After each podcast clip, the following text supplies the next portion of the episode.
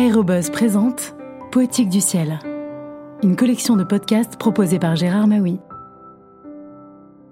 Bonjour.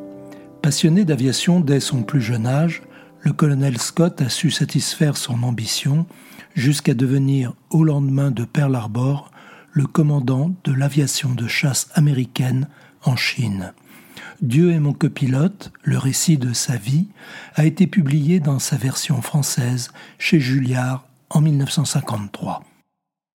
Cet après-midi-là, à deux heures, je fis reprendre l'air à tous mes avions, et volant au-dessus d'eux, aile à aile avec Holloway, nous attendîmes le cri de notre patrouille avancée du Mekong Les voici. Rien ne vint. Le général avait eu raison une fois de plus. Vous avez détruit leur groupe, m'avait-il dit le matin même. Ils vont être forcés d'attendre qu'on leur envoie de nouveaux appareils. Le soleil baissait vers les collines bleues du Yunnan, et je me repris à réfléchir.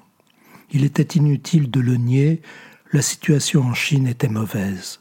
Toutes les richesses de la Chine étaient aux mains du japonais qui avait montré beaucoup d'habileté dans sa préparation à la guerre, et il serait difficile d'atteindre ce monstre au cœur. Pourtant la Chine nous en donnait le moyen. Ce peuple qui voyait ses villes bombardées depuis plus de six ans était d'une bravoure stoïque et méritait qu'on vienne sérieusement à son aide. Nous devions équiper leur armée, participer à leur entraînement et leur donner l'appui aérien. Je repensais à ce qui s'était produit quelques jours avant Noël. On venait de peindre sur mon fuselage mon douzième petit drapeau japonais. Chacun d'eux représentait une victoire confirmée sur l'ennemi, et mon chef d'équipage en était aussi fier que moi. Mais d'autres que moi partageaient ma fierté, et je l'avais appris ce jour-là. En allant de la maison du général au bureau d'opération, j'avais vu un groupe de Chinois entourant mon appareil.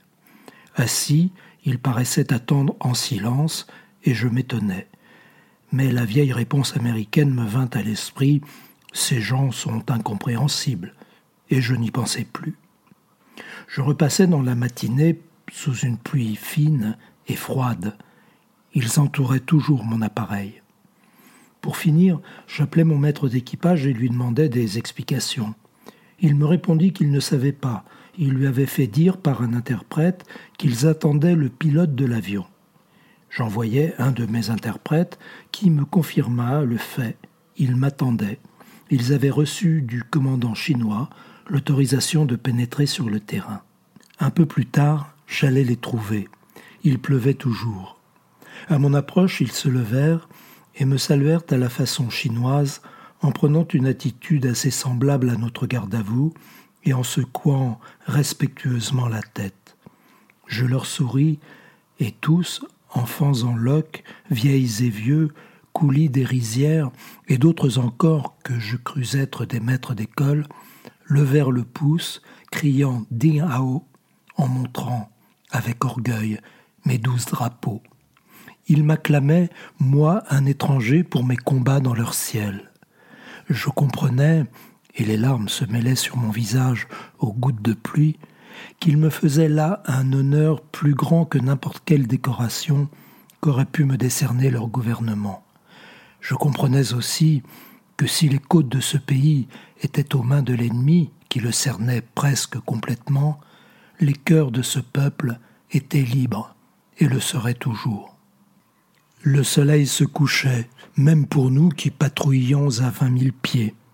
Nous donnâmes aux nôtres l'ordre d'atterrir et nous les vîmes s'engager dans cette course au rat, habituel prélude de l'atterrissage dans les formations d'avions de chasse. Holloway piqua à son tour vers le sol. J'allais l'imiter, retourner à l'humanité, à la terre déjà sombre, mais me ravisant soudain, me mis à monter vers le ciel et la lumière, le bleu dur du ciel du Yunnan. Des vers chantaient dans ma mémoire. Dans le ronflement de mon moteur, j'entendais ma propre voix répéter les mots d'un autre pilote de chasse, John Magee, mort pour la Royal Air Force dans la bataille d'Angleterre. Escaladant le bleu brûlant du vaste ciel, j'ai survolé les cimes battues par les vents, ignorées de l'aigle même, et sous la coupole sainte de l'espace infini, tendant la main, j'ai touché la face de Dieu.